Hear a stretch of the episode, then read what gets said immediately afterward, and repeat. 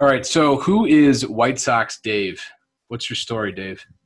Um, I think you know it probably as well as anybody. I started a blog in college. Uh, I ran it with a friend that went to Indiana University, and back when Barstool Chicago was originally a concept, not a not like a concrete official designation on Barstool Sports. Uh, Dave Portnoy reached out to the kid who I was writing with, and he said, and he's like, "Hey, like we're thinking about starting Barstool Chicago. We want to expand our city model. We have Boston, New York, Philly, a college site. Now we're looking to get into the Midwest. Obviously, Chicago's the the layup, like where we want to plant our flag. So, uh, my buddy, he originally said, "Thanks, not interested." And Portnoy reached out to me. He's like, "Hey, like we're gonna keep you on the back burner for when we do find the main guy. We think we found him in this guy, Big Cat." Um, and this other guy, Neil, who Neil didn't work out. He worked for Barstool for like six months, but in the meantime, when that started, they hired me to cover the White Sox, and um, Dave Portnoy asked what my nickname was. I'm like, I don't have one. Everyone just calls me Dave. So he's like, Well, you're not gonna be Dave because I'm Dave, so you can be White Sox Dave. So I'm like, Well, that sounds super insanely cheesy, but whatever. Like your your house, your rules. So that's where it came to be, and like the rest is kind of history. We we started our podcast in 2000, uh, January of 2017, right after the Cubs won it all, and right after Chris Sale had been traded and uh, Adam Eaton was traded at that point. Uh, Jose Quintana was about to be traded later that summer, and uh, we knew that Chicago baseball in the year 2020 or so would be in a really good spot to have two teams in the playoffs for. Uh, simultaneously for years on end. So we started that, and it instantly became huge, like without any push from Barstool or anything, um, because we were doing it on our own. Um, I had all my connections with the White Sox, with their front office, with different players, with different scouts across baseball. And uh, we, I mean, we started getting tens and tens of thousands of downloads. And Barstool's like, yeah, you guys need to come with us. We can all make a lot of money together. And then in 2018, they hired us full time, and, and here we are now. That's that's awesome. It's good background, and you did reference my understanding of your journey, Dave, and uh, I want to get into that a little bit. So we've known each other for what over a decade now. It's probably 2009. Yeah, yeah so yeah, right about that. 2009, 2010, I'd say. And I think you were my gateway into Barstool. I mean, uh, you were a stoolie through and through. Like back when like if people remember the old Barstool website, like it was it was crazy. Like it was, it was like the most archaic thing ever, but it was awesome. And it, it was very clear back then that this was going to be like what you wanted to do. Like you would either die or like work for Barstool, and you, you took the the latter path. How'd you know that this is what you wanted to do, like with your life? I so I in the meantime, like so, I started with Barstool Sports as a part-time contributor, where I was getting a you know a few hundred bucks a month from um in 2012 in July of 2012, so a little over eight years ago, and all through that time, I was working full-time jobs, and I um there I started building a social media presence at the same time I started building really good connections in the game of baseball. So back in 2004 13 and 14, um, I got with a White Sox scout that who had coached me when I was in high school, and uh, there was a couple opportunities for to, me to work in professional baseball. Um, one of them with the Braves and one of them with the Brewers as a scout, where I would have gone and I would have tried to work my way up and uh, get. I would have gone out to Arizona and basically worked on backfields and cut up reports and and video of different players uh, and and started trying to ascend through organizations that way. But uh, the money at that level of baseball is just not there. They I remember the offer from the Braves is twenty two five a year. Wow. And there was like no stipends involved or anything. obviously, the cost of living in Arizona is not what it is in Chicago. You could probably get by on that, but you'd be like fucking eating ramen soup like out of the packet from Aldi for five meals a week, you know? Yeah. yeah. And with our North Central education, I just couldn't do that. There was no way I was going to be able to afford student loans and that on top of it. So um, a couple years go by and Barstool's getting bigger and bigger. Uh, Big Cat's exploding on the scene. I'm starting to like break stories and shit. And that's when the dream of be, working actually in the game of baseball died for me because my social media like platform wouldn't have ever allowed that because um yeah organizations operate very secretively like yeah. and i understand that they would never have ever trusted me and that's even with and this is like this is what scouts told me they're like you can't be a scout if you have this like twitter because like how is anybody gonna you know let trust you with confidential in- information yeah. regarding a player or a team or whatever and i'm like fair point like i would delete it i would you know wipe my internet history clean but at that point i was kind of past the point of no return and i i did kind of find a niche with barstool uh, as the baseball guy as the meathead as the character and uh, it evolved from there and and i eventually was able to quit my full-time job where i was making great money and um, and here we are, and and yeah. I love it, and I want to turn back. That's that's awesome. Let, let's talk a little bit about that because like right now, if you type into Google White Sox Dave Barstool, like what automatically populates is White Sox Dave Twitter, White Sox Dave real name, White Sox Dave fired, White Sox Dave gum. Uh, I think that's all like pretty on brand for you, right? Um, yeah, of course. And and I want to talk a little bit about like your what I think is your welcome to the big leagues moment is when you're on live TV and you're chewing gum. Yep. Right. Yeah, that was uh, it was terrifying. I had, that was back in 2015. I want to say yeah. I had never been on TV before. Um, that was after actually this was it was 2016 maybe.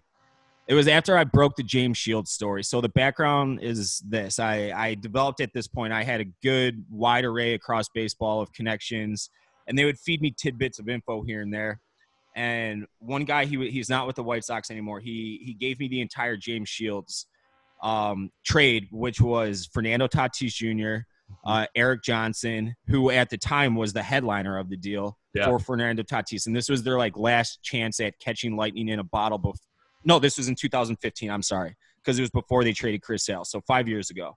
Um, and I, I ran with it. I remember I had like 10,000 Twitter followers at the time and and I knew this guy he wasn't bullshitting me because what he didn't have any reason to. This is a guy in his 50s at the point at this point like he didn't have any reason to lie to me or feed me false info or anything. So I ran with it. A week goes by and the exact trade that I put out there a week prior um, comes to fruition and I'm in the middle of a softball game with our friend Cam Adams, I believe, uh, in Lincoln Park and it's a Saturday morning. I remember, and we had a triple header. We had it was playoffs, so we played until we lost, and we played three games. And um, every every time I'm looking at my phone between innings, it's just exploding, and I didn't really know what was going on because I've been drinking all day at this point. And um, I look, and Ken Rosenthal, uh, Jon Heyman, and like like all the big dogs are citing me as the one who broke the trade and Portnoy gave me a ton of love and everything and I was hammered and I'm just having the time of my life with this cuz you know I'm just some idiot playing softball breaking breaking stories while drunk basically. So uh, WGN reached out to me and asked me to come on TV and I'm like oh shit like I kind of at this time was still hiding my internet life from my real life uh, because I had a full-time job so I go on TV and I was a nervous wreck. And um, like you get in there and it's just a like at the studio, there's one little corner for for this sports show I was on. And then you have Tom Skilling. He's got like the rest of the studio. It's like a billion square feet of like meteorology shit. And when they start the cameras, they put those lights on you and it's just beaming down on you like a heat lamp, like you're getting interrogated in Guantanamo Bay. So I put a piece of gum in to like to get some liquid in and moisture in my throat because my throat was so dry because of the nerves. And I thought that would help. They knew I put the gum in. Uh, both Jordan and uh, um, Jarrett Payton both knew it, and they're like, "Yeah, that might work. Um, that might give you some like lubrication in your throat." And but they're like, "Just be cool. Like it's not a big deal." And I'm like, "Okay, well, I'm that you telling me to be cool isn't working either." but so then it got stuck on my lip and it went like mini viral, kind of like the boom goes the dynamite guy. Yeah. And I just kind of leaned into it. Every, as you can either embrace it, call yourself an idiot, say I looked like an asshole, which I did, or you could like run and hide, and then all the internet trolls will be a thousand times worse. So anytime someone brings up the gum, I just laugh with them instead of like try to defend myself. You know? Yeah, yeah, that's uh, that's awesome. So let's go back to how you got from like zero or maybe like a hundred Twitter followers to ten thousand Twitter followers. Like, what what was that process like, Dave? Um, I mean, I kind of just and there there's a lot of character that I try to like put out on social media. Like you know me, like we said, you've known we've known each other for a decade plus, and there's a lot of nights where I just like like to keep to myself and watch TV and ignore the internet, but that's not my job. So um, I try to take all of, the little like little sections of my brain that I know can play on the internet and I know will get a reaction either positive or negative and I'll put that out there and some people will hate following me, some people will like enjoy following me and other people will just follow me because I'm a barstool personality. Um, so when I when I first started, like I would just you know say what was on my mind. Now I now that we are such a big platform, I do curb a lot because especially of the politicized environment that we do live in these days. But um, but I I just I am who I am, and all everything that you see is me. Uh, even if I do embellish a little to a lot at any given moment, and I, I, I don't like I won't I won't be anybody I'm not.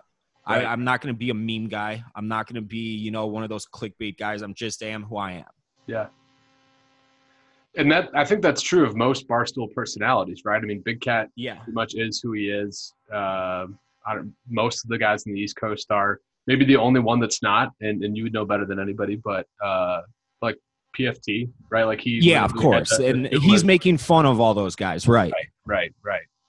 Yeah, no, that's uh, that's crazy. So you you grow it organically by really understanding like what makes people tick, basically, right? Like what makes people laugh, what makes people pissed, what makes people respond, and then like through that process, like you you build a little tribe, and then you have like these super viral moments, like breaking the news, and then like that probably 10x your like reach. Yeah, that was and then that was probably 10,000 followers, uh, maybe more like 5,000 followers in a single day. Yeah, right, right. So you, you have like these watershed moments where because you've already built up some sort of audience, like it just, it, it catapults from there. Yeah, exactly. And, and one of the reasons, and we're, we're very obviously for Barstool Chicago, we're Chicago specific and yeah. we're on an island out here.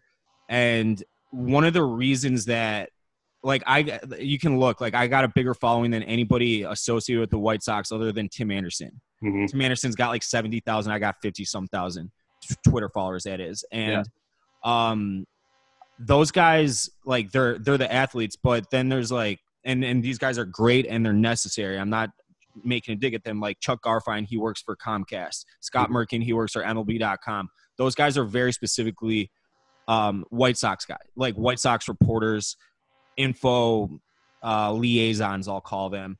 I'm a White Sox fan, and that's why I relate to White Sox fans so well. Is because they think I'm one. They think of me as one of them. I'm in the parking lot getting shit faced with them at the cell when we're allowed there. Obviously, yeah. Um, I'm with them at the games. I'm not in the press box, and I I cover the team as a fan.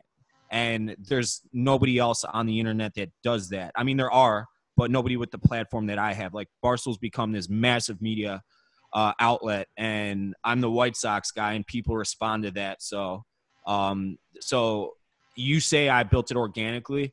I'd say for the first six, seven years, yes, but for the last three, it's it's a lot of it has to do with because of Barstool's reach and growth over those years. Yeah, for sure, for sure. What is it like working at Barstool, I think we see every corner of the internet give their take on it without actually having any, like, any freaking clue.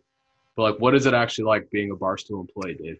It it's it's the best. I wouldn't trade it for the world. Um, obviously, I have, and this is there's we were never handed a job description when we were hired full time. We're literally hired and say, "Go be funny." go create content, go do videos, go do blogs, go like spread your wings and fly. And for all the bullshit stigma and, and narratives that there are, I will say this loud and clear. You can think Dave Portnoy is an asshole, and he, I think even he would say that. Um, but to call him racist or homophobic or anything, he doesn't give a fuck if you're blue, green, black, white, red, He doesn't care where you're from, who you are, what your sexuality. He does not give a flying fuck. He cares about two things. He cares about making money, and he cares about his the media empire that he's built being as funny as possible. A lot of the jokes, some of the jokes, one or two of the jokes, however many jokes you deem uh, inappropriate that he's made, they're out there. They they were jokes in the end. They didn't land. That doesn't make him a racist. It it's makes him human. We've all said dumb shit in our lives that we regret. Um, every last one of us has, and I will I will defend Dave Portnoy in that manner to the day I die because he's the best on earth at what he does, and he does not give a flying fuck who you are, what your background or ethnicity is.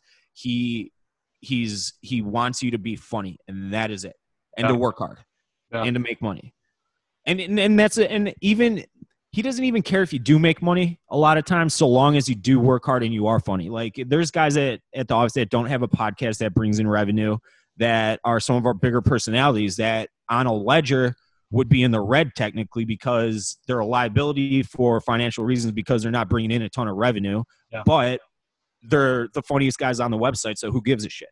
Yep. So money's not even the end all be all for him. It's so that that the whole narrative of that the small loud minority section of the internet is, is just completely unfounded and bullshit. I think. Yeah. That's uh, that's good. Thank you for clarifying that. Um, when it comes to your day to day job, Dave, right? Like you've been able to basically have a permission slip to go create stuff that's funny and and push the envelope a little bit and and try new media and all that good stuff. What does your day to day actually look like as a, Uh, content producer? Yeah, behind the scenes, there's a ton of stuff that goes on. We're always on sales calls, just like any other company. Any, I mean, it doesn't have to be a content or media company. We're on sales calls a lot, a lot of Zoom meetings at this time because of Corona. Um, uh, emails are just coming in and out all day long. Um, and then, um, then I'm writing. I, I try to write three plus blogs a day on anything. Like I, right before I hopped on with you, uh, my first blog of the day was reviewing the movie Shrek because I had never seen it and that is something that will play into our audience. It'll generate clicks you know? And that was that counts as work for me. So that in that realm i love it. But there are i mean we we have inner office beefs Yep. that you know don't uh, make it to the public. Uh, we do annoy each other. We do piss each other off um, in bad ways here and there. So uh, but at the, at the end of the day we're all pulling from the same rope we're just trying to you know make content and and grow barstool chicago specifically as, as big as it can get and with gambling starting in illinois very soon hopefully by march madness we'll have the barstool app the sportsbook app uh, live Yeah. and uh, after that it, it'll be officially off to the races It's awesome. So, Dave, you and I have talked about this offline uh, a little bit, like the formula for success. How do you get started? Obviously, we I talked to you a little bit about like your background and your story and how you grinded it out, really.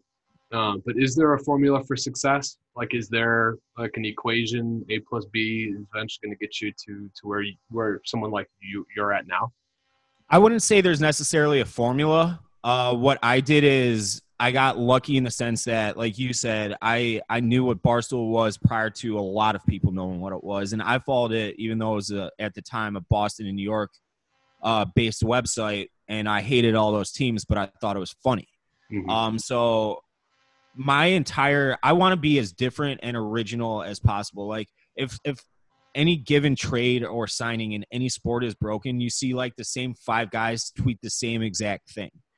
Like I don't want to be that. I want to be the different guy Yeah. that that has a platform and that can give my take as a fan. So there like there are a ton of podcasts that I do and I'll I'll never say no to a podcast because when I was started my podcast, I hated when I was looking for guests and people would say no to me or ignore me.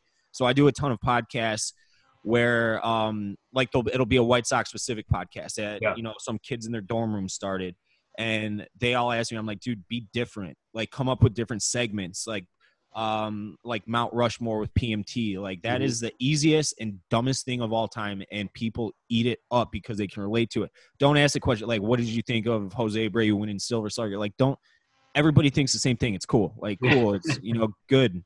Like you can talk about it but be original and create a storyline and and and some sort of segment behind it and and be funny and different and original. And that's where i think that i started to find a lot of success on the internet and on social media was just being as original and different as possible. Yeah, because if you play the middle, you're going to get ignored by the masses, right? Like there's just exactly. so much noise that you can't stand out. So you take an opinion one way or another and and you play up the drama of it, especially if it's driven by like a character or persona like like you have. Um, and then it just gets amplified by people one way or another, even if they hate it, like they're going to engage with it, and all that, sudden, and that's all that matters, yeah. specifically to social media is engagement. Yeah. Like Eddie Eddie who is more groomed than the rest of us in media because he went to he went to school for media and always wanted to be like a radio host. He told me this a couple years ago and it's it's really resonant. He said always have a take. Mm-hmm. Like we hate Skip Bayless. Everybody on earth hates Skip Bayless, and I think Skip Bayless probably hates Skip Bayless. but he has his takes, and he puts asses in seats because you can't play the middle ground, like you said. Right. Like either either be the loudest on one way or be the loudest on the complete opposite. And but that doesn't mean be disingenuous. Like I have no problem at all saying that I think Denzel Washington's an overrated actor. If that goes against the the the mass opinion, I'll put it out there as much as possible because it gets people talking about it. Yep. And if people are talking about it, they're talking about me. And you'll see Reddit threads on it. You'll see all this stuff. And if I'm the focal point of conversation on an opinion that you can't prove right or wrong, then that's fine with me. Yeah. Well, that's an excellent way to cap off uh, what's been an illuminating uh, background on on White Sox Dave, how he got to where he is today, and uh, yeah, I mean, dude, you play the middle, you're gonna stay in the middle like every other loser that's sitting behind their desk nine to five. That said, oh, I was I had that first idea for Uber, like, oh, I could become the next YouTuber or whatever. Well, do something about it, right? And, and Go I, and do it. Yeah, you're you're like the true testament to that, Dave like it, it i started in july 2012 at barstool and it wasn't until officially new year's day of 2019 that i was hired. And we were in talks a few months prior to that about how we were going to attack a, a full-time barstool chicago office. So it, it started matriculating months prior to uh, january 1st of 2019 but it did take seven years. And, and even though i wasn't making any money it was basically paying my you know my utilities um, at first i i was still pounding pavement and and you know doing my thing on top of having a full-time job and anybody else like that's all you got to do just pound pavement as much as you possibly can. Yeah. So what do you do from here dave? Are you barstool for life? Is there something bigger in in the works? What uh what's the next 10 years we'll see i mean i want to be here as long as i can. Obviously um as you get older like i started off kind of as as the 22 23 year old you know, post college grad idiot. And I, am no, that's not me any longer. So you got to evolve with with age and your person. Like I, I've told people this a million times. If I could punch anybody in the face on the planet, it'd be the 22 year old me, because I I made so many bad decisions and I was such a moron. Um, but that all being an idiot and being a moron kind of played into the character I played on the internet for a while but now I got evolved from that because I just turned 32 a handful of days ago, and that's no longer me for the most part. So, um, you kind of just roll the punches, and uh, like I said, with gambling becoming legal, we're we are only going to get way way bigger. So. So that's kind of how it goes. That's uh, that's what I, I, I have my six month plan, which is uh, to get gambling in Illinois to like be the focal point of gambling once our app is live and then um, beyond that, just keep growing and growing, and maybe eventually I, you know, I I reared back and become more of a behind the scenes guy. I have no idea. Maybe I am on the front cover of the internet every day. I have no idea, but we'll see. Yeah, that, that's awesome, Dave. Now let's uh, let's get some plugs in there. People can find you on Redline Radio, right? Uh, yep, Redline Radio drops every Thursday morning um, prior to the weekend. And then every immediately after every Bears game, we do a post game hitter uh, for Bears season. Um, and then uh, the Dog Walk, which is Eddie's podcast, but I'm on that once a week. We do drafts that people absolutely love. We just draft random things. Uh, then Sirius XM, uh, channel 85 from 2 to 3 every day. Unfortunately, we're not live right now because of my corona infection, but and the office is kind of shut down. But um, other than that, we, uh, yeah, on Twitter at Barstool WSD and on Instagram at White Sox Dave. Awesome, Dave. Well, I appreciate talking with you as always. Always learn something new and uh, keep it up, man. Appreciate it, man.